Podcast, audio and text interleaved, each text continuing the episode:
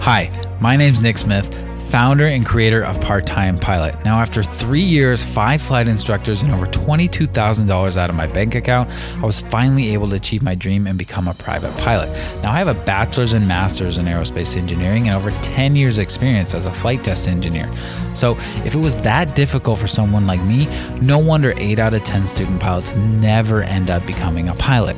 So, this is why I created Part Time Pilot, and this is why I'm creating this podcast. This podcast will be your audio ground school and just another way Part Time Pilot is making flight training easier and more consumable for you. So, with over 300 students and counting that have used our content to pass the FAA private pilot exams, I hope that you can use this podcast to become the next student to do so.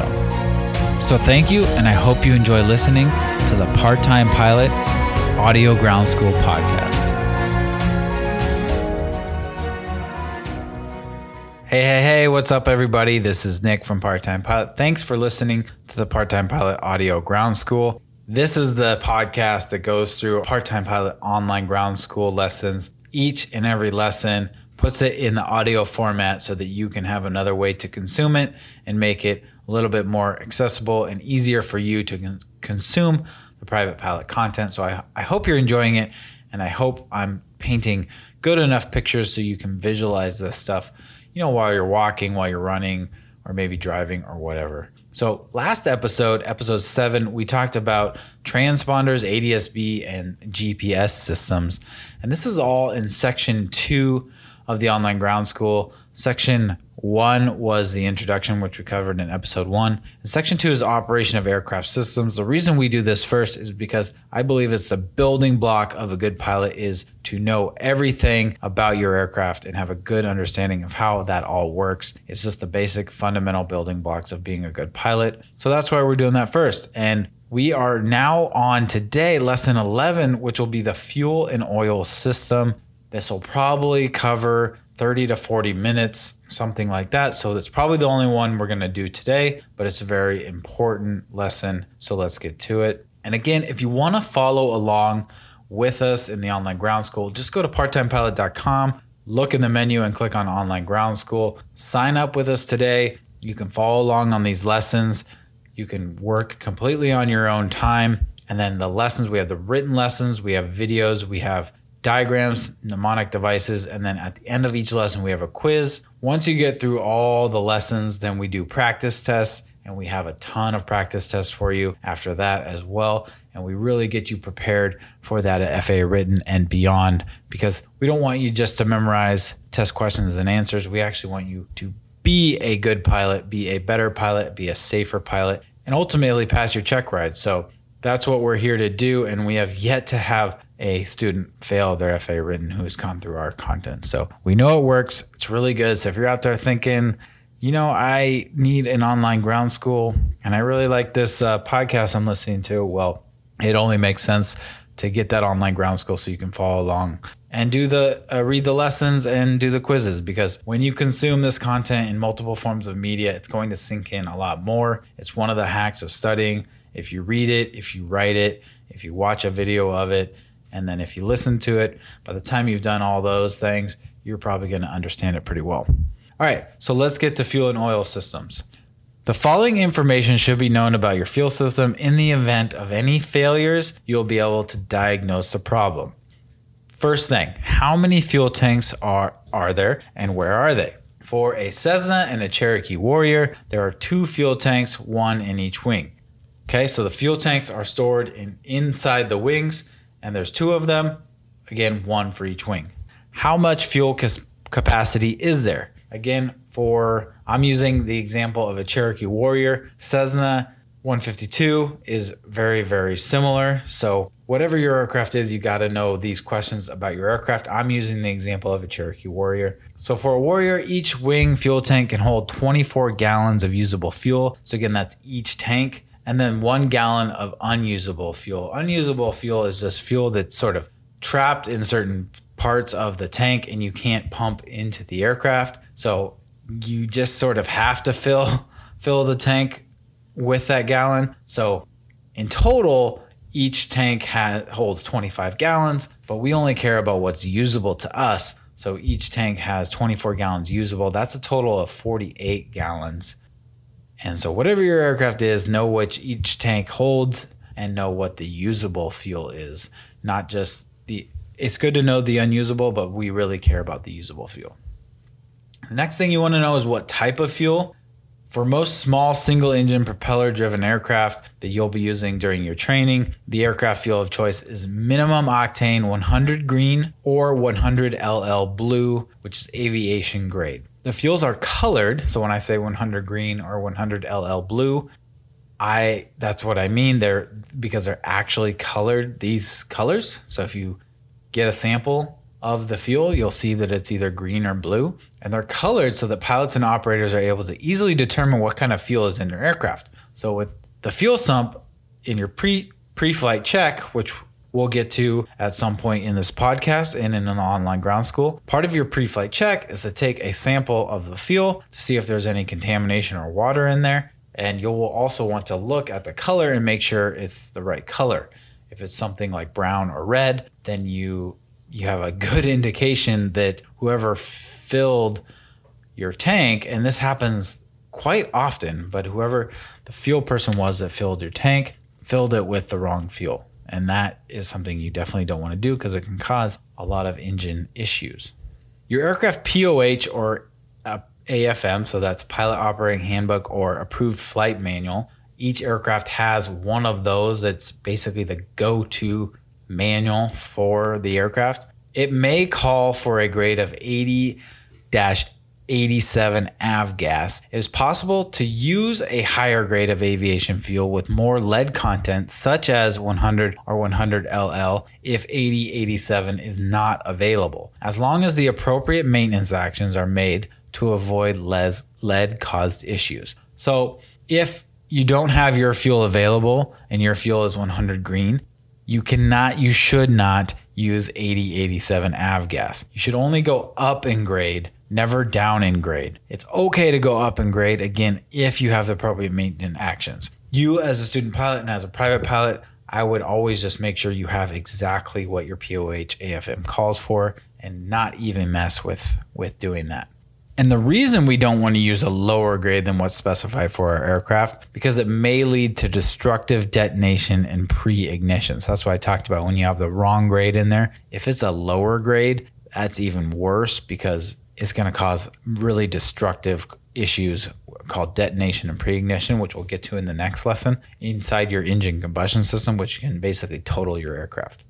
The next thing you want to know is what weight of oil is needed. What kind of oil you need for your aircraft. For a Cherokee Warrior, and I'm pretty sure the Cessna, I usually fly Cherokee Warriors. The oil of choice is W100 SAE 30, 40, or 50. Again, look at your POH AFM. It depends on your engine, but that's usually what it's going to be for general aviation aircraft. Next thing you want to know is how much oil is needed. For a warrior, the minimum is two quarts of oil and a maximum of eight quarts. So you want to be between that min and max. You don't want to be a, too much oil, start leaking it everywhere, over pressurizing it. And you don't want to have too less oil because then you won't have enough lubrication and cooling that the oil provides. So you got to be in between two to eight. Most kind of aircraft recommend having about six quarts. And then your flying school or club may have its own minimums as well. I believe where I flew, it was they wanted it to be either six or seven quarts.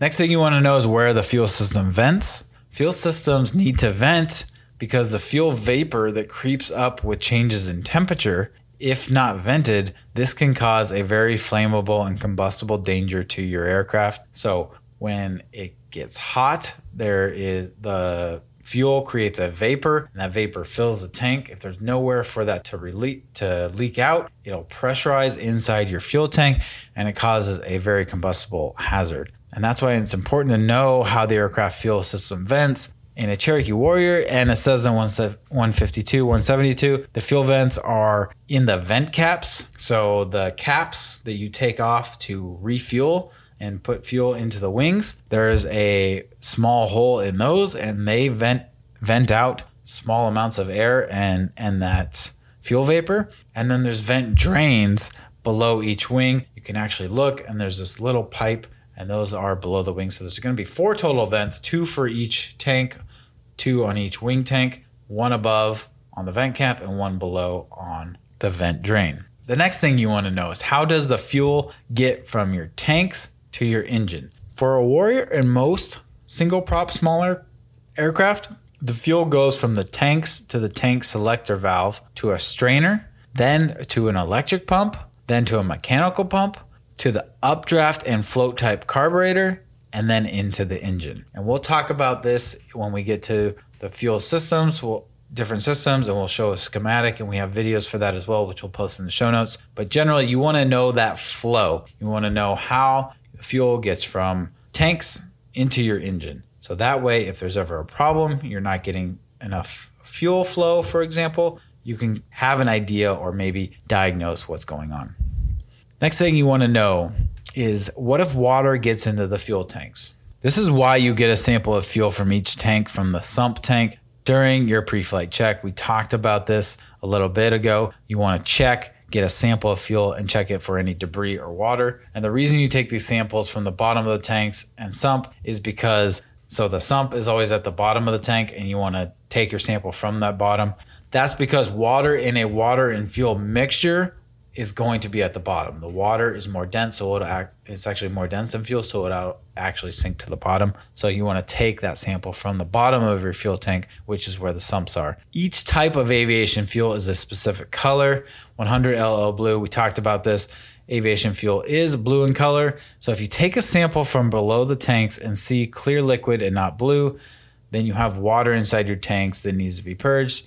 To purge water from fuel tanks, a pilot should drain fuel from the fuel strainer drain and the fuel tank sumps. Filling fuel tanks at the end of the day to the maximum at the end of each day will prevent moisture condensation by eliminating airspace inside the tanks. So when you don't fill the tanks all the way up at the end of the day, it's going to get cold at night. You're going to get condensation inside the tanks. And that condensation, when it heats back up in the morning, will drip down into the fuel tanks and then you have water and eventually goes all the way down to the bottom. And water is dangerous because if you get water pumped into your engine, it may cause an engine out. You may flame out your combustion and you may lose your engine because you're not you can't burn water, right? You can burn air and fuel, not air and water. So you really want to keep water out of your tanks. And one way to do that is by filling tanks at the end of the day to prevent that moisture condensation.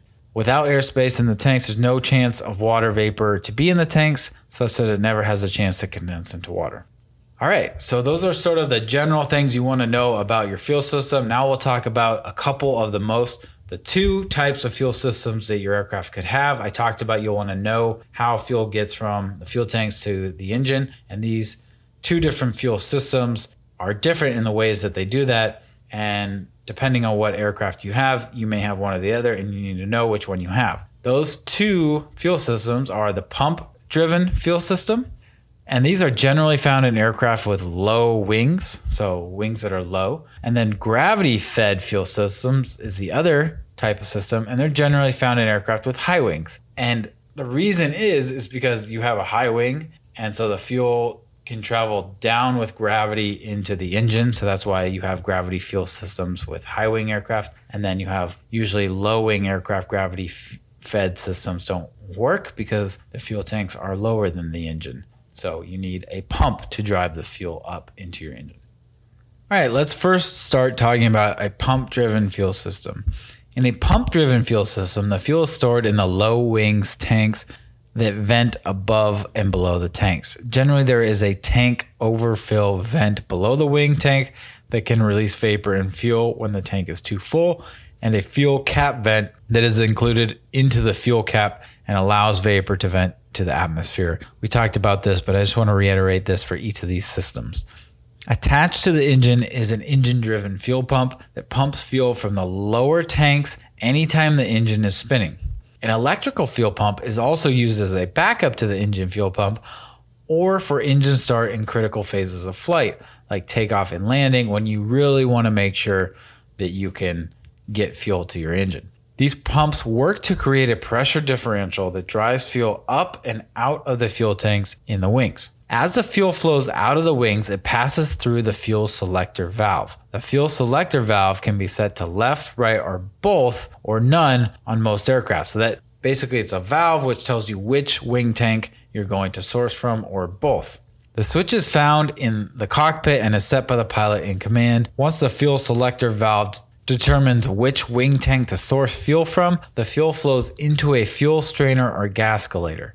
The strainer or gas gascolator collects water, sediment, and any small particles that may be in the fuel so that the fuel flowing past this point and into the cylinders contains nothing but clean fuel. If water gets into the cylinders, it could be ex- it could extinguish the combustion and cause an engine out, as again I mentioned before. Small particles, on the other hand, can cause scoring on the piston walls that permanently damage the aircraft engine and cause an engine rehaul. The fuel continues past the gascolator or strainer and through the engine driven and electrical fuel pumps into the fuel carburetor. Inside the carburetor is a Venturi tube, which uses Bernoulli's principles of flow to create a positive net flow up through the carburetor and into the cylinders of the engine. Bernoulli's principle we'll talk about when we get to talking about the fundamentals of flight and how lift is created anyways, a Venturi tube is a tube that has a section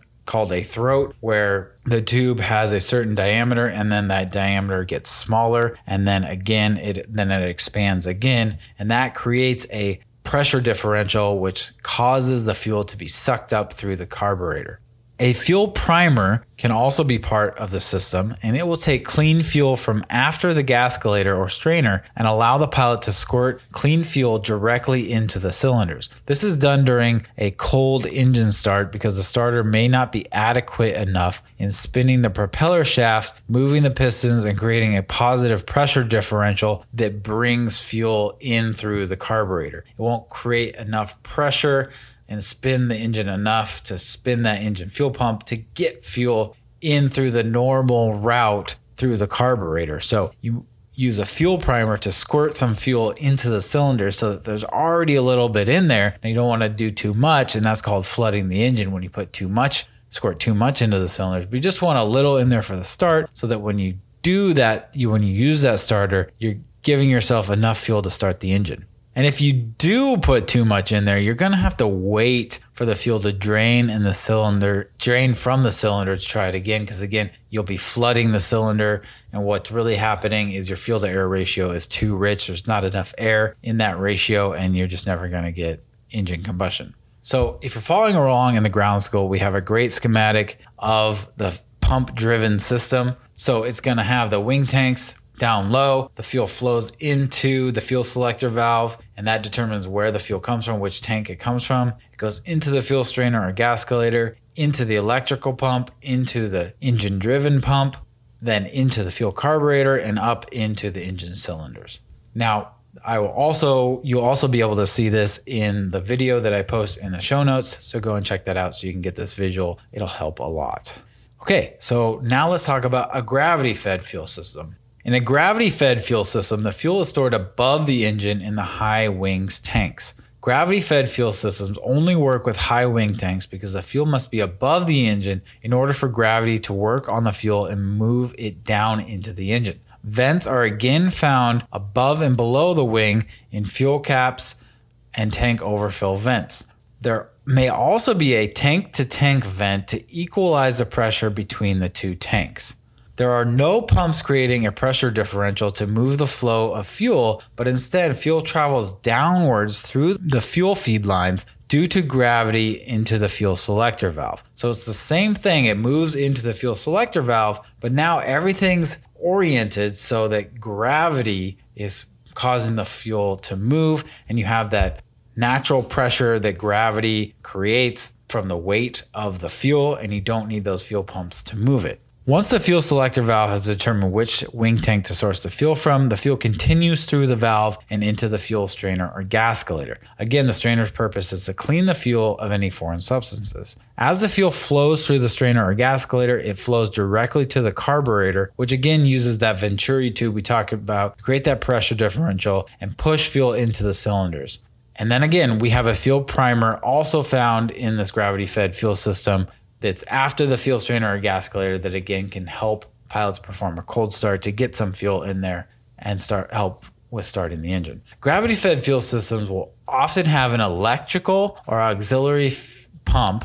So even though, you know, we don't need pumps because we have that gravity system, usually aircraft are going to have an electrical or what they call an auxiliary pump to aid in starting the engine and during critical phases of flight like takeoff and landing, where it's critical that the engine receive enough fuel. And when you're flying slow and getting ready for landing, when you're turning base to final and all that, sometimes your aircraft can be at an attitude that causes certain pockets of air and bubbles inside your fuel system, which might not lend to the best gravity fed system, right? So the gravity might not work the best when you're when you're in a, a steep bank turn or flying slow or at a certain angle of attack. And that is another reason you want to have that auxiliary fuel pump or electrical fuel pump. But for the most part, gravity fed fuel systems work pretty dang well. And as long as you're not like almost completely upside down or in a total crazy steep bank, it's usually going to work pretty well for you. All right, so that's the gravity fed fuel system. One more kind of recap. If you are in the online ground school, go check out that that diagram, that schematic of the gravity fed fuel system. You have the wing tanks up top. You have the fuel selector valve below that. Fuel flows into that. It determines, you know, which tank the fuel is going to come from. Then it goes down into the fuel strainer or gascolator through that and into the fuel carburetor. And if there what, and then into the from the carburetor, it gets pushed up into the cylinders. And if there was that auxiliary pump, you'd find that after the fuel strainer or gascolator, helping push that fuel into the fuel carburetor. All right, so that's been the fuel system. Hopefully, you guys found that informational, helpful. Hopefully, I did a good job of painting that mental image. If not, or again, because I recommend consuming all this content in multiple ways, go check out the video. I'll put it in the show notes. You can see those schematics of those different fuel systems, and we'll go over kind of the important facts of the fuel system, which I talked about earlier. That's in the show notes. So that's the fuel system.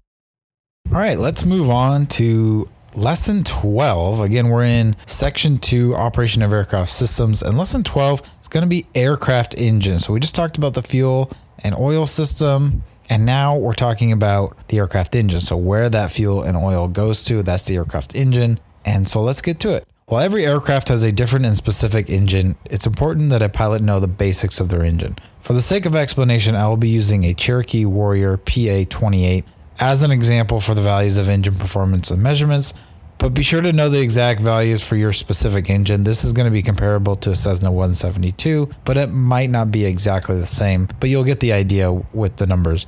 And to help yourself out, come up with your own mnemonic device to remember this information, or Google it and see if there's one already out there for your specific aircraft. For a Cherokee Warrior, they have one called 4L hand, which stands for four cylinder Lycoming horizontally opposed air cooled, normally aspirated direct drive engine. And so it's some of the key things that you want to know about your engine, which we'll get to.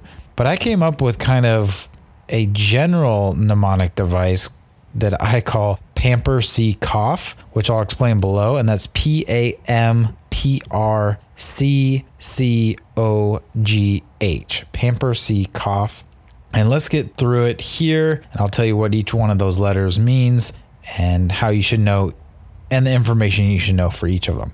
First two letters of Pamper C Cough are P and A, and those stand for piston arrangement or pistons arranged. How are the pistons arranged? Every combustion engine still uses pistons and cylinders, and they can be arranged in a variety of ways. For a warrior, they are horizontally opposed, which means two on the left and two on the right facing each other. So that means when they are doing their engine cycle and the pistons are going in and out, they're horizontally opposing each other's motion so that they limit the amount of uneven vibrations that they might get in the aircraft. They're horizontally opposed. And again, this is the P and A of Pamper C Cough. How are your pistons arranged? The next letter is M, and that is manufacturer and model number of your engine. For the Warrior that I usually fly with, the engine is made by Lycoming and the model is O 320. Again, this is the M of Pamper C Cough, and it just depends on your aircraft, so you'll want to know the manufacturer and the model number of the engine. The next letter is P of Pamper C Cough, and that's what type of propeller do you have? Is the propeller two blades? Is it three blades? Is it fixed pitch? For most warriors and small aircraft that you will train with, the propellers are two blade and fixed pitch. The alternative to a fixed pitch is a controllable pitch prop, which helps a pilot keep performance efficiency at all atmospheric conditions. When we get to the propeller lesson, we'll talk more about that. But for now, just know you want to know whether it's fixed pitch or controllable pitch or variable pitch as some people call it, and how many blades it has. Moving on, we go to the R of Pamper C Cough, and this is going to stands for revolutions per minute. What is the max RPM or revolutions per minute of your aircraft? For the Cherokee Warrior that I use, it's 2700 RPMs. This is going to be similar to again most general aviation trainer aircrafts, but it will change slightly, so know what it is for your aircraft. Again, that's the R of Pamper C Cough. The next one is going to be the C, the first C, and this stands for cylinders. How many cylinders is your engine? For a Warrior, there are normally four cylinders and they are, again, horizontally opposed. The pistons go in the cylinders and they're horizontally opposed, as we already talked about. But there's four of them, and that's the first C of Pamper C Cough. The next C, the second C, is how does the engine stay cool? So, cooling is the second C. So, oil helps the engine stay cool and lubricated, but there are other methods such as using air and circulated fuel to help keep the engine cool. In a Warrior, the engine is air cooled.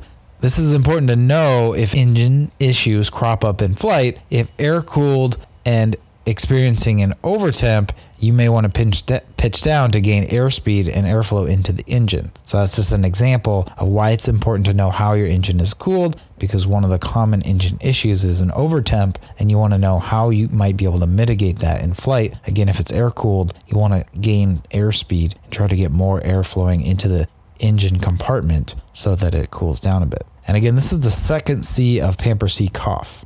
The next letter is going to be O, and that's oxidizer. How does the engine get its oxidizer? Combustion engines need three elements to work it needs a propellant, an oxidizer, and a catalyst. Usually, the propellant is your aviation grade fuel, your oxidizer is air, and your catalyst is a spark from your spark plugs and magnetos. The way you receive your air can vary from aircraft to aircraft. In a Warrior or most small aircraft, the engine is normally aspirated or the air is received using a carburetor like in a car, which we will discuss further in this course. Again, this is the O, this is the oxidizer, this is how we get our oxidizer, and most aircraft are going to be normally aspirated and receive air using a carburetor. The next one is going to be G of Pamper C Cough, second to last letter, and that's going to be for gears. Does your engine use gears? Another mechanical element to be added to an aircraft and possible cause of failures is gears. Most Warriors are considered to be direct drive, which means no gears, and the power created from the pistons is transferred directly to the propeller shaft. So you want to know if you have gear reduction or anything like that in your engine, or if there's some sort of gear system. But for the Cherokee Warrior, it's a direct drive, which means no gears and power, and all the power created from the pistons is directly transferred to the propeller shaft motion. So again, that's G of Pamper C Cough. The last letter is H. What is the horsepower of your engine? Again, for the Warrior, it's 160 horsepower. So whatever aircraft you have, you'll want to know what the horsepower is and again, that's the H of Pam- Pamper C Cough. So again, you may want to come up with a specific mnemonic device for your own aircraft. That's sort of just Pamper C Cough is what I came up with for a general what you should know for your own aircraft. Again, when I was training on my Cherokee Warrior, it was a Lycoming brand engine, and for that one, it was 4L hand, and that's a very common one I'll, see online, which stands for again four cylinder, Lycoming, horizontally opposed, air cooled, normally aspirated direct drive engine.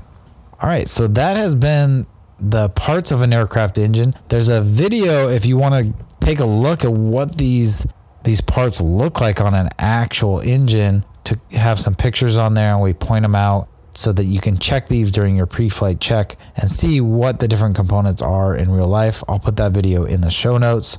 And then let's continue on to engine ignition and combustion, the second section of this lesson.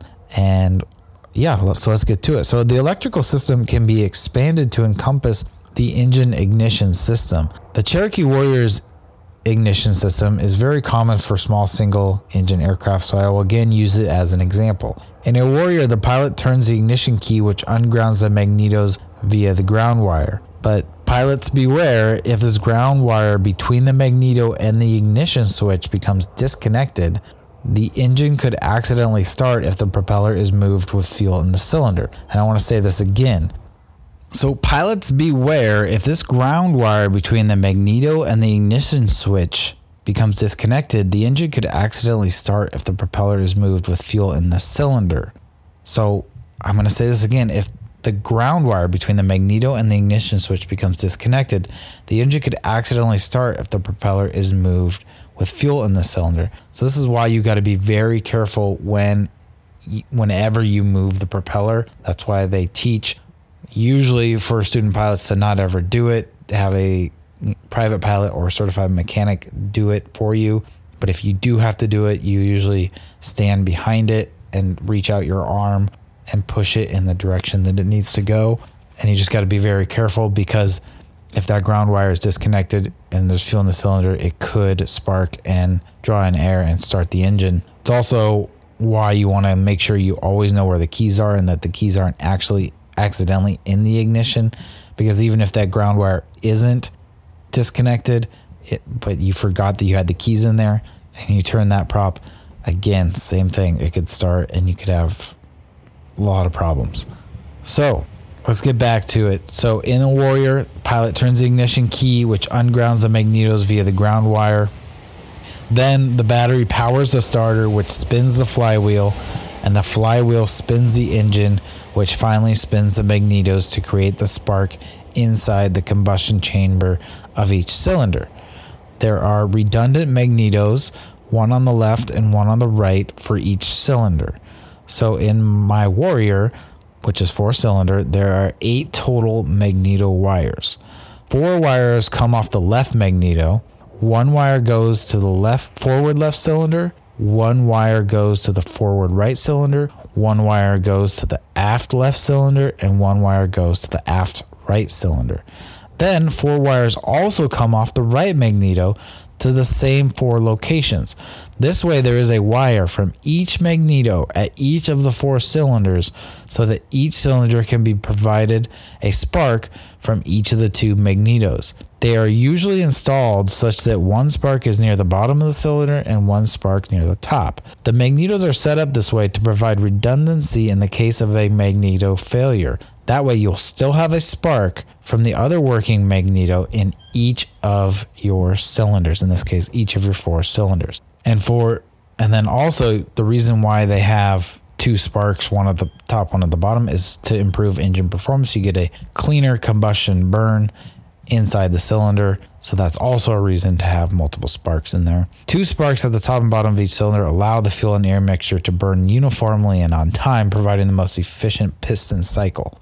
All right, so the electric fuel pump provides the fuel as well as the primer. The engine is killed by simply cutting the mixture or the fuel to the cylinders. A student pilot should also know how an aircraft internal combustion engine works, at least the basics. So, how do the magnetos, fuel system, carburetor, starter, battery, all that, how do they all fit together to make an internal combustion engine work?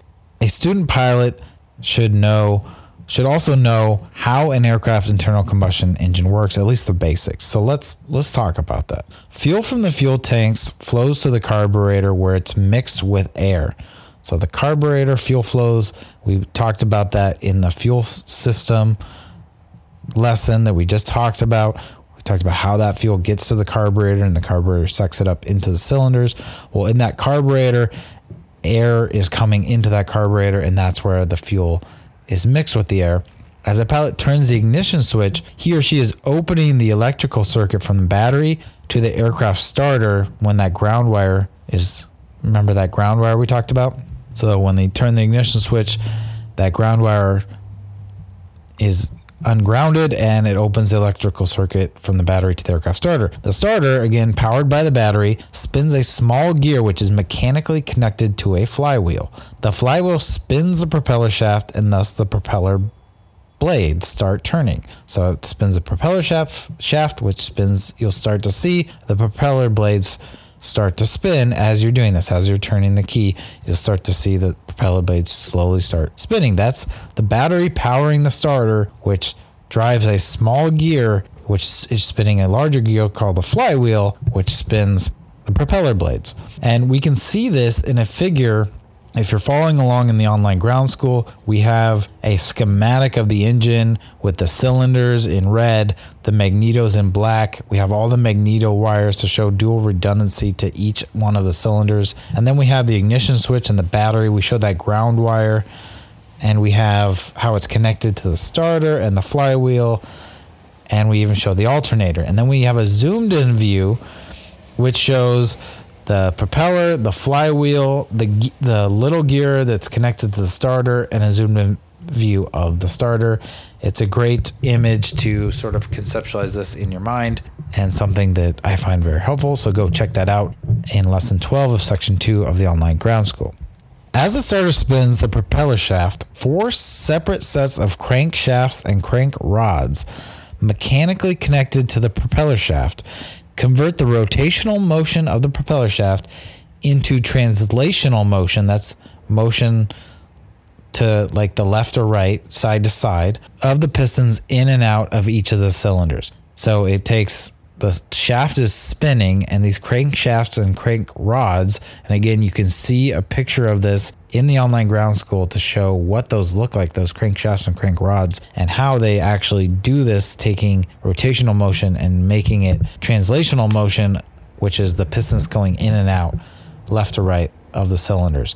As a piston moves out, it expands the space within the cylinder and allows it to intake the mixture of fuel and air from the carburetor. This is called the intake stroke. Then, when the piston moves in, it compresses this mixture. This is called the compression stroke. At the same time, during an engine start, the ignition key held in the start position ungrounds the P lead cable to the magnetos. This enables the magnetos to produce impulses of electricity that ends in a spark within each cylinder of the engine. The compression from the piston moving in plus the spark from the magnetos magnetos creates combustion in the cylinder and this combustion is called the power stroke. Once combustion has been achieved, the exhaust valve opens and the intake valve closes, allowing the resulting gases of the combustion to be exhausted out of the cylinder. This is called the exhaust stroke. And then the cycle repeats with much with much more force and speed as the engine starting. So when you do this, you'll see the propeller kind of slowly spin, slowly spin, and you'll kind of hear it.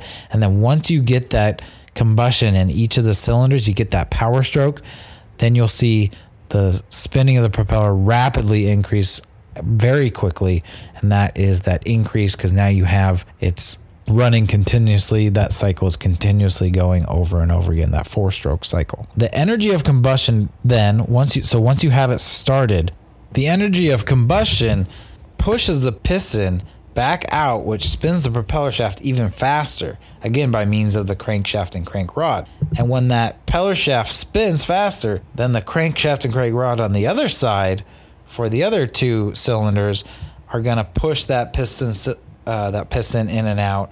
And so it's just a, a circular cycle of you know uh, two pistons creating combustion and spinning the propeller which causes the other two piston pistons to get pushed in and then create combustion and then cause the propeller to f- spin faster. And it's just a really cool design and a really ingenious way to uh, get propulsion And again, we have a figure in the online ground school kind of shows inside an engine and what the cylinders kind of look like with the crankshaft and crank rod and those strokes. And so in that figure, you'll see that the pistons are aligned horizontally and oppose each other's motions so that when one's going in and the other one's going out. And that's what it means when an engine is horizontally opposed. As the piston on the left moves in, the piston on the right moves out. This opposition causes stability in engine movements and vibrations. Once combustion is achieved, the ignition switch is usually left in the both position, which means that both magnetos are ungrounded and providing continuous sparks to the cylinders.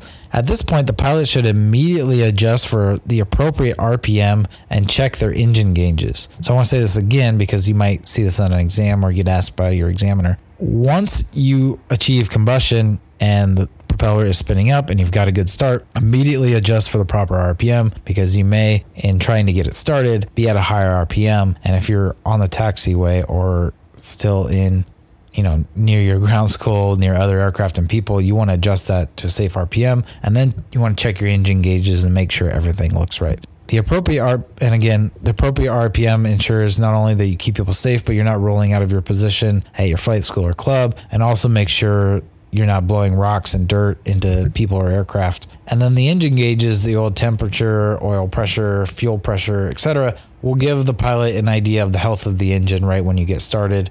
It's all and remember the reason we do these pre-flight checks, these first engine start checks and then the run-up checks is because we want to try and find any issue with these engines before we get in the air. And any ir- irregularity in these gauge regions should be caught now or in the run-up prior to takeoff again before we get in the air. The ignition switch can also be placed at left or right, which means only the left or right magneto will be active. Both magnetos will supply a spark to each of the cylinders in your aircraft engine, such that when both magnetos are active, each cylinder is getting two sparks. If only one magneto is working, each cylinder is only getting one spark. So now it's at this point that I think it's a good time to talk about the fuel to air mixture ratio or fuel air mixture. So for you'll hear this a lot, so let's explain it and then tell you wh- why it matters. For anything to burn, it needs a fuel and an oxidizer. For aircraft engines, the fuel is avgas and the oxidizer is air. Every fuel and oxidizer burns most efficiently at a very specific ratio of the weight of the fuel to the weight of the oxidizer. Because the properties of air change with altitude, density, and therefore the amount of air the engine is receiving, right? Because as we go up in altitude, the density decreases, density of air decreases. So that means less air is getting into our engine. That means that the optimal fuel to air mixture also changes with altitude because if you let's say you're you're sending in x amount of fuel, right? At sea level and that you keep sending the same amount of fuel into your engine when you get up to 10,000 feet, the air you're receiving and mixing with X amount of fuel with that same amount of fuel is so much lower. So your fuel to air ratio has changed and you're now much more rich. So let's do an example. Consider the most optimum fuel to air mixture of an aircraft on ground is two units of fuel to three units of air. And the aircraft mixture control is set to this ratio. The aircraft takes off and climbs to an altitude of 6,000 feet. At this altitude, the air is less dense and therefore less air is received by the cylinders of the engine, but the engine is still receiving the same amount of fuel. So if the air density decreased by 50%, the engine is now receiving just 1.5 units of air. Remember, we were receiving two units of fuel and three units of air. So if the air density decreased by 50%, that means the amount of air has decreased by 50%. So now instead of three units, we have one and a half units of air. So now the fuel to air ratio is 2 to 1.5, where it was 2 to 3. This is called now a rich mixture more fuel than air, or more fuel than your ideal mixture ratio. The combustion is no longer at its optimum setting, and the only way to get it back is to reduce the amount of fuel in the mixture or lean the mixture by pulling back on the mixture control. You can't change the amount of air you're getting. That's just dependent on the altitude you're flying. So the only thing we can do is we can lean the mixture and give our engine less fuel so that it matches back up with that that optimum ratio that our engine wants. If a pilot does this slow enough, so they pull back the mixture control. If they do it slow enough, they can see the RPM slowly start to rise. If the pilot continues to reduce the amount of fuel in the mixture, the RPM will drop sharply because it simply doesn't have enough fuel. So it's a very small area, optimal point. And if this happens, you know, if you get to, if you're lowering the amount of fuel, you're leaning the mixture, and then you get a sharp drop in RPM, a pilot should, you should immediately reduce stop reducing the fuel in the mixture and begin to increase it slightly from this point to get back near the optimum mixture ratio. So you can kind of see, you can kind of play with it. You'll lower the fuel to air ratio by leaning it. So you'll lean back on it and then you'll kind of watch your RPM. It should rise, rise, rise. And then once it gets to a point where it drops, that's basically add just a little bit more. And that's the, the optimum place you want to be at that altitude. And this is going to make sure that your aircraft is flying at its most efficient fuel to air ratio. Another important thing to know about the fuel to air mixture is it, the relationship it has with engine temperatures. The leaner the mixture, meaning more air, the hotter the combustion temperature until a certain point where there's simply too much air and the combustion can no longer occur. And the richer the mixture or the more fuel, the cooler the combustion temperature. And that's important to know if a pilot ever experiences high engine temperatures so that they can know to add more fuel and enrich the mixture in order to cool the combustion. So remember, there's a couple tips and tricks that we've now given you. If you ever find your situation and you know your engine, let's say you have an air cooled engine that uses, you know, a carburetor type injection system, you can, and you get high engine temperatures, you can you know, pitch down to increase your airspeed, airspeed and increase the cooling on your engine, the air cooling on your engine. And you can also enrich your mixture just a little bit. You don't want to enrich it too much so that you completely flood your engine or or anything like that, but enrich it a little bit and a little bit at a time to see if you can get that engine temperature down. All right, so that's a good segue into engine problems. Now, we have a good now that we've done kind of done with the, how the engine aircraft engines work. We have a video on that which kind of shows those diagrams I was telling you about. So I want you to go and take a look at that. If you're in the ground school, you can read through that. You can see the diagrams and see those videos in there. But I'll also post a link to the video um, for those that are not in the ground school in the show notes. And this video is called How Aircraft Engines Work. But before we end this lesson, I want to talk about engine problems, causing, uh, common engine problems, and what it means to you as a pilot. Aircraft dashboards are equipped with, generally equipped with, engine oil pressure, engine oil temperature, and RPM gauges for a pilot to understand the health of their engine at all times. He also might have a fuel pressure gauge. A pilot should check their engine gauges periodically throughout a flight. Any drop or rise in engine temperature or pressure should put you on high alert.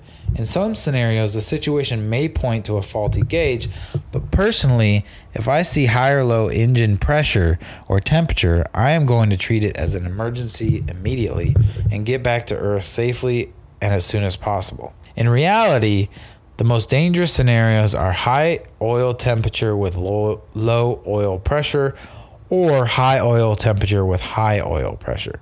In both these scenarios, the engine is overheating due to a possible variety of things. Excessively high engine temperatures, either in the air or on the ground, will cause a loss of power, excessive oil consumption, and possible permanent internal engine damage. So, again, I'm going to repeat that because this is a question on the FAA written and something that your examiner will want to make sure you know. Excessively high engine temperatures, either in the air or on the ground, will cause a loss of power, excessive oil consumption, and possible permanent internal engine damage. In these scenarios, a pilot should declare an emergency immediately and focus on getting the aircraft safely to the ground. Increasing your airspeed will provide more air through air cooling ducts inside your air cooled engine. Pilots may also enrich the mixture to aid in cooling an overheating engine as we talked about.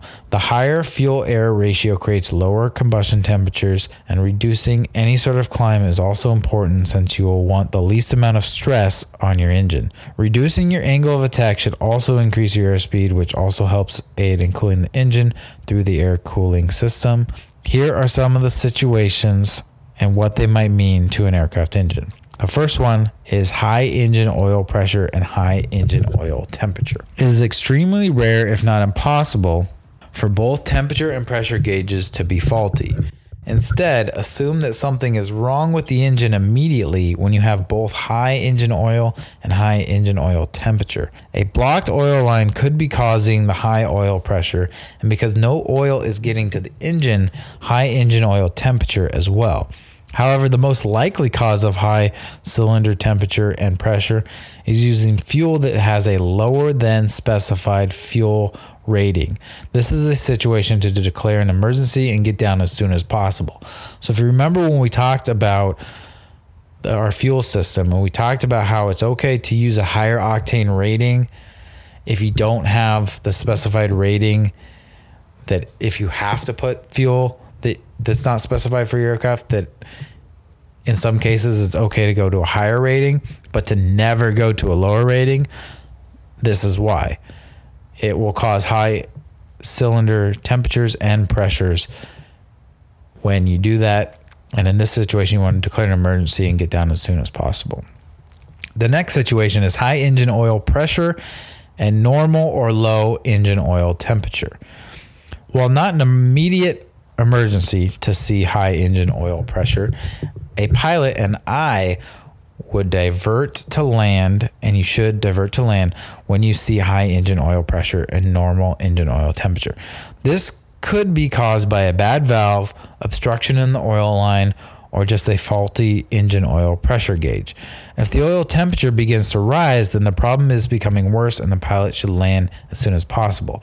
We talked about high engine oil pressure and high engine oil temperature could be caused by some problem with the oil line, while seeing high engine oil pressure and normal engine oil temperature may just be you catching that issue right at the beginning.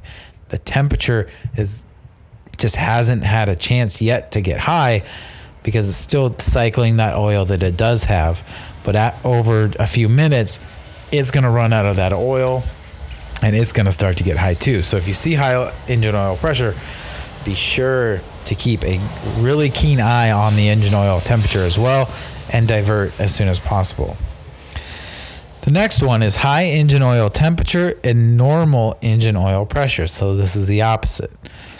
This situation is difficult to know for sure what's going on.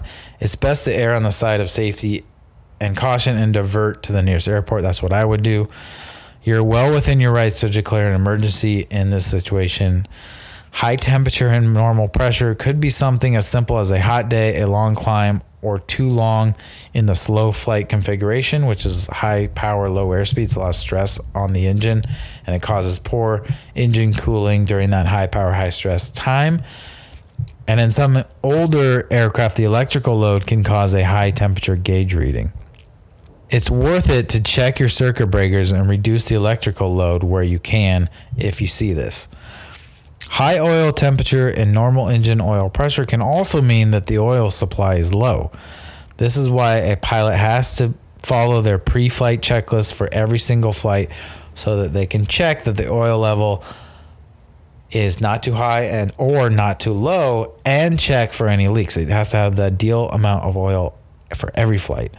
The wrong oil may also cause high oil temperature. So you could have the right amount of oil, but it could be the wrong oil. So that's another thing that you want to make sure to check that you're always putting in the right oil.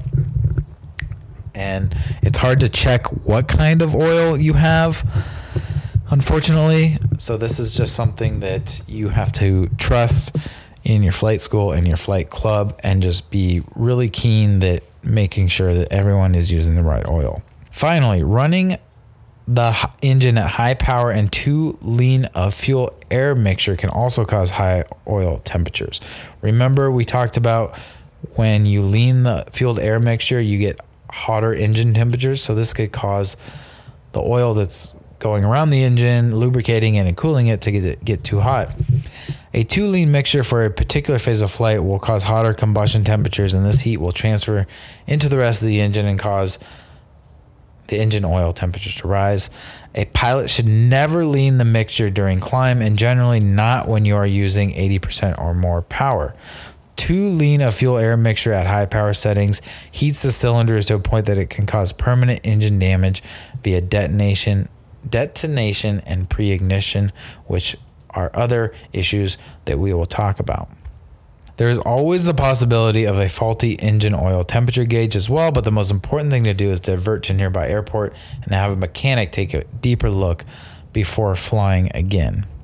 So again, we talked about I just want to kind of go back. We talked about leaning the mixture when you get up to altitude. But you never want to lean the mixture during climb and generally not when you're using more than 80% of power. So that is a very important caveat because you can get these too high engine temperatures. So you only want to lean the mixture when you're in nice, easy cruise flight and you're not performing climbs. So something to look out for and be careful of, and always keep an eye on your engine oil temperature gauge. All right, the next one is high engine oil temperature and low low engine oil pressure. This is the worst possible situation for your aircraft it is extremely unlikely that both gauges have a faulty reading. A pilot should immediately declare an emergency in this situation to get the aircraft down as fast as possible because the engine is dying, if not already dead in this situation. This situation likely started with a low engine oil pressure reading before the oil temperature began to rise due to the lack of oil being able to cool the engine. We kind of talked about this before.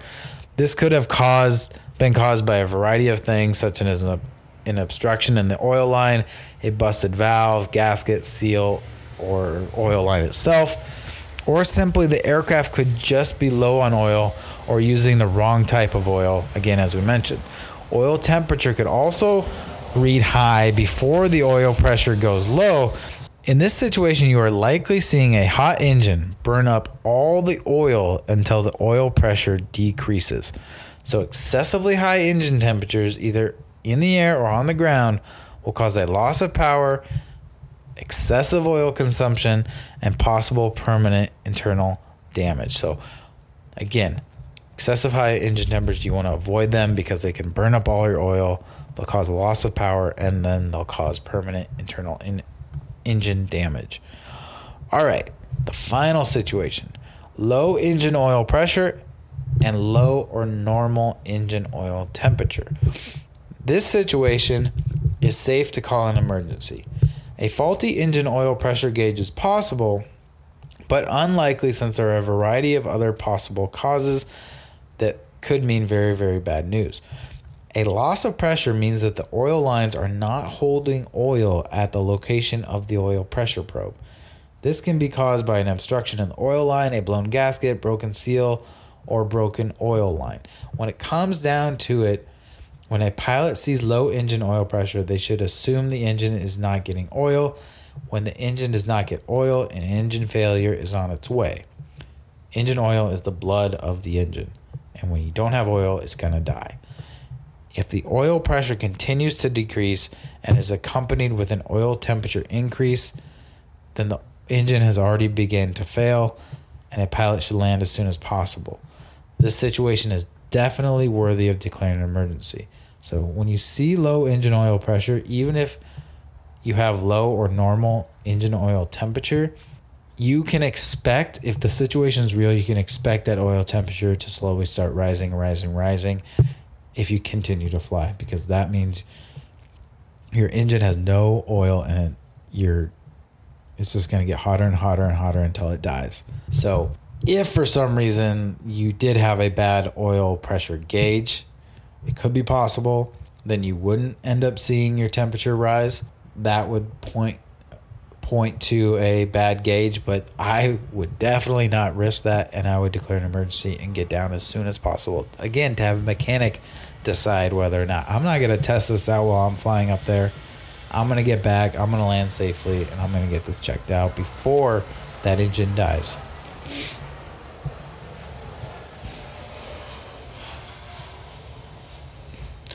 Okay, so we mentioned these briefly in a couple of those scenarios, but detonation and pre ignition, what are those and what kind of things will you be asked or do you need to know about them? Let's start with detonation. Detonation, or engine knock as it's called sometimes, is an explosion of the fuel air mixture in the cylinder of an aircraft engine. Detonation occurs in reciprocating engines, usually at high power settings when the fuel mixture ignites instantaneously instead of burning progressively and evenly. So I'm going to say that again. And for some reason, saying the word detonation, I don't know if I'm saying it weird, but it just sounds really weird when I'm saying it. Detonation. Detonation. I don't know. All right, let me say this again. Detonation occurs in reciprocating engines, usually at high power settings when the fuel mixture ignites instantaneously. So you have that fuel air mixture going into the cylinders, and instead of burning progressively, it gets that spark and it burns progressively throughout that cycle of the, the stroke of the piston. It ignites instantaneously, it detonates. That is what's called engine knock or detonation. Normally, the fuel air mixture inside an aircraft cylinder it's ignited by the spark at the top and bottom cylinder. The spark causes a controlled burn that times well with the stroke of the piston. If detonation occurs, the fuel air mixture explodes and the burn is not smooth and continuous, but instead forceful and abrupt. This abrupt and violent explosion causes vibrations, noise, high cylinder temperature, and even complete engine failure. So imagine the propeller shaft and all those pistons are working off the propeller shaft are spinning around that and they're working in unison. And the propeller shafts are they're working off this this rhythm and timing of these cylinders and the, the mixture in there burning burning smoothly. And if you get one engine cylinder that doesn't burn smoothly and instead burns detonates instantly, it's going to interrupt that rhythm, right? And that cylinder is going to be pushed back or entered into that exhaust stroke too early or that combustion stroke too early before it's in the right position. And it's going to cause a lot of weird vibrations, noise, and it's going to end up starting to cause high cylinder temperatures because of that instant explosion and and the rhythm and the exhaust stroke and all that has been interrupted. High cylinder temperatures and wrong fuel or lower octane fuel are likely causes of engine detonation. I think I'm saying it better detonation. I'm not saying the detonation. I don't know why I've been reading it as detonation when I say detonation. I don't know. I'm sorry if I'm completely blowing this, but let's get back to it. So, high cylinder temperatures and wrong fuel or low, right, like we talked about, that lower octane rating fuel are likely causes of in, engine detonation. High cylinder temperatures can be caused by using a lean fuel air mixture during high power settings like in climb, which we talked about, or by using carb heat during high power settings such as climb, since the hot air from the carb heat intake leads to higher cylinder temperatures. Hot air coming in, to burn leads to higher cylinder temperatures after, after the burn. If a pilot suspects that the engine, particularly in an aircraft with a fixed pitch prop, is detonating during climb following takeoff, the initial corrective action is to lower the nose in order to increase the airspeed and increase the ability to air cool the engine. So I'll talk I'll say that one more time because this is something you might be tested on. The initial corrective action is to lower the nose in order to increase airspeed and increase the ability to air cool the engine when you suspect that the engine is detonating during climb following a takeoff. And again, detonation is the abrupt, violent explosion that causes vibrations, noise, high cylinder temperatures, and even complete engine failure. All right, now the last one is I want to talk about is called Pre ignition is defined as fuel air mixture combustion that begins before it is intended to. Normally, the spark ignites the fuel air mixture at a precise time in the combustion cycle in order to get a controlled burn and smooth engine stroke from maximum power and efficiency. Pre-ignition is the uncontrolled firing of the fuel air charge in advance of normal spark ignition. So again, we talked about how detonation can sort of interrupt that rhythm of the pistons and the propeller shaft and all that, right? It really relies on a good rhythm to maintain temperatures and maintain low vibrations and any anything dangerous like that. And when it detonates, it can disrupt that rhythm. Pre-ignition is just like that in that it it interrupts that rhythm, but it's not caused by the instantaneous burning that detonation is. It's caused by so in detonation, it still starts with the spark. It gets the spark from the magneto and then it detonates the whole fuel air mixture. But pre ignition is when it ignites before you even get a spark. So pre ignition again is the uncontrolled firing of the fuel air charge in advance of normal spark ignition. Pre ignition can be caused by detonation hotspots. So if you've had detonation before, sometimes they, they come in, in pairs, right? You have detonation and it creates such high engine cylinder temperatures inside the cylinders that you get these little hot spots and they're so hot that anytime fuel air comes in, it just ignites it and it doesn't even wait for the spark because those hot spots on inside the cylinder uh,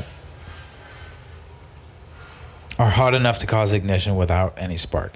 Pre-ignition can also be caused by other means such as a bad or wrong spark plug and hot carbon deposits in the cylinder. Most pre ignition scenarios start at the beginning of the compression stroke, which causes severe stress on the engine and even could even burn a hole in the cylinder or piston. Pre ignition is very serious and can cause an engine failure. So, talked a little bit about hot carbon deposits in the cylinder. This is one of the reasons during your run up you do a magneto check. You check that your engine runs smoothly and you get the expected amount of RPM on each magneto. You want to check for things like this. Check for that your spark plugs are working correctly, your magnetos are working correctly. And sometimes if you if your magneto is not working correctly, it'll have carbon deposits that it's making it so that it won't spark correctly. And then if you fly with those, the carbon deposits can actually end up getting really hot. And you're not getting a spark from that that spark plug because it's completely covered in carbon deposits. But the other spark plug remember there's two in each each cylinder will provide you enough combustion to to fly the aircraft and to get combustion in that cylinder but once you have enough combustion it's going to heat that carbon deposit so much that it's like that hot spot we talked about that just pre-ignites the fuel air mixture all the time so again that's why we check these things before we fly all right, so that has been lesson 12 of section 2 on aircraft engines. It's been a lot, and we also went over fuel. So I want to thank you guys for listening. I hope it was very helpful. Again, please check out the videos in the show notes so you can get that visual. And if you're in the online ground school, you'll be able to read all this, watch the videos, see the diagrams that I talked about. And then I want you to go ahead and take the quiz and let's see how you do on the quiz. And in the next lesson, the next lesson is going to be lesson 13. We're going to talk about carb heat. We kind of mentioned carburetor heat, and that if you're using carburetor heat in high power situations like in climb, that it could lead to some of these engine issues. We'll talk about what carb heat is and why we need it because of carb ice, but we'll talk about that. And then we might get into lesson 14, which talks about the propeller. And we again, we kind of started talking about the propeller. We had a fixed pitch prop and we had a variable or controlled pitch prop. We'll talk about the difference between the two and what they mean for you as a pilot in lesson 14. And then, like I said, carb heat in lesson 13. I think we'll be able to get through both. We might even be able to get to lesson 15, which is on antennas. So, again, we'll see you for that on the next episode of the Audio Ground School. Thank you for listening, and I'll see you next week.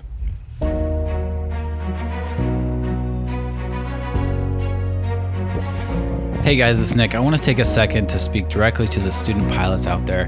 You might be a student pilot that is you know, wondering what to do next, how to get started, or maybe you're looking for the right ground training or flight training, or maybe you've already started ground training or flight training and you're stuck, you're in a rut, and you're looking for a change, something to help get you out of that hurdle.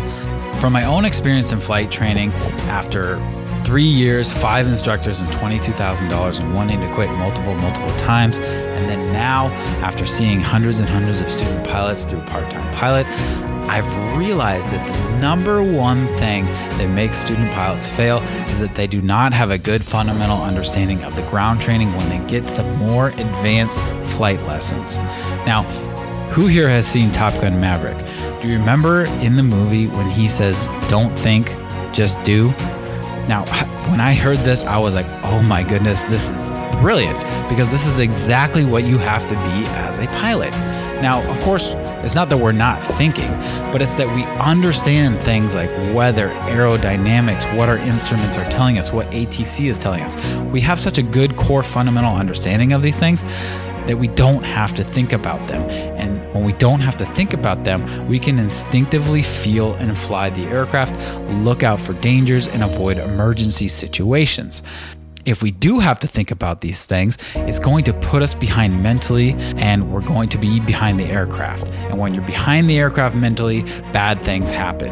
And this happens when you don't have a good understanding of the ground school content. So now the first 10 to 15 hours of your flight training can go smooth, even if you don't have a good understanding of ground training, right? You can go up for discovery flight, have a blast. You can go up, learn how to take off, learn how to land. You may be even able to solo for the first time, fly a plane for the first time, everything's great and dandy. But once you get into, you know, bad weather flying or flying at heavy, heavily trafficked airports or speaking with ATC for Bravo clearance or cross country flight planning and flying solo on a cross country flight, things get a little more advanced. And when this happens and you don't have a good understanding of the ground school concepts, you're going to hit a wall. You're going to start to get behind the aircraft. When this happens, if you have a good flight instructor, they're going to stop you and they're going to say, okay, we need to do one on one ground lessons. And now you're going to be paying your flight instructor to not even fly with you, but instead $50, $60, 70 dollars an hour to just teach you the ground school content that you should already know. And and the worst part is is you're not flying with them. So the flight training that you gained, the currency, the proficiency that you gained is going to be lost and you're going to have to redo those lessons. What happens to most student pilots is they continuously hit these mental blocks where they get behind the aircraft, they start making mistakes, and then they catch up with the ground knowledge only to have that happen again. And they start to get in this vicious cycle of having to redo trainings and repay for trainings until it gets to the point where them or their family they finally say you know what? This has to stop.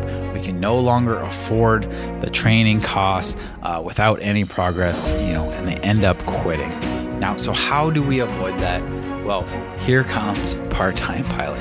Again, I said I went through my own experience of this and I realized that most flight training and ground training is not tailored to the modern day student pilot. And when I say modern day student pilot, I just say modern day part time student pilot because let's face it, there's a very small percentage of us that can go and dedicate 24 7, 365 to our flight training or not even miss a beat and be able to pay for flight training without working. So, most of us have a full time job or maybe a part time job. We have kids, we have family, we have school, we have all these other responsibilities on top of flight training. And most of these flight trainings and ground trainings are not tailored towards you. And so, how is it the part time pilot tailors to the modern day student pilot? Well, the first way we do that is by keeping ground school interesting.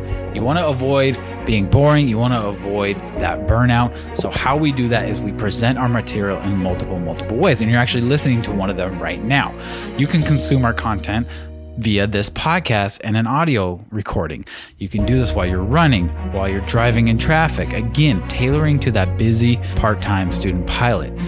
Or you can read through our written lessons. You know, I like to read, so read, for those of you that like to read, you can read through the lessons. You can see the step by step examples and the procedures that we have. Or you can look through our study guide and see our diagrams and mnemonic devices have that visual cue, those visual cues and aids that help further your understanding. Or you can watch our videos. Or you can take our quizzes and practice tests to reinforce what you just learned. And then finally, you can join us live weekly for our live Q&A and our live lessons so you can see in real time these things taught out and these examples done in real time. And then finally, you can utilize our group community form study groups, get questions answered 24 7.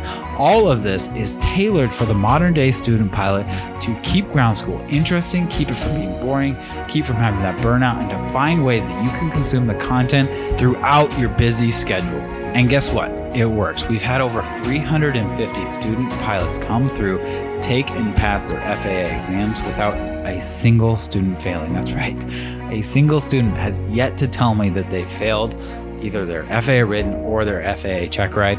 So that is just proof in the pudding right there that our concepts the way we explain things in plain written English and the way we give you multiple ways to consume this content is working. So if this sounds like something you might be interested and you want to come join us, we'd love to have you. Just go to www.parttimepilot.com, click on online ground school, and we'll see you inside the online ground school. Thanks for listening, and I'll see you guys next week.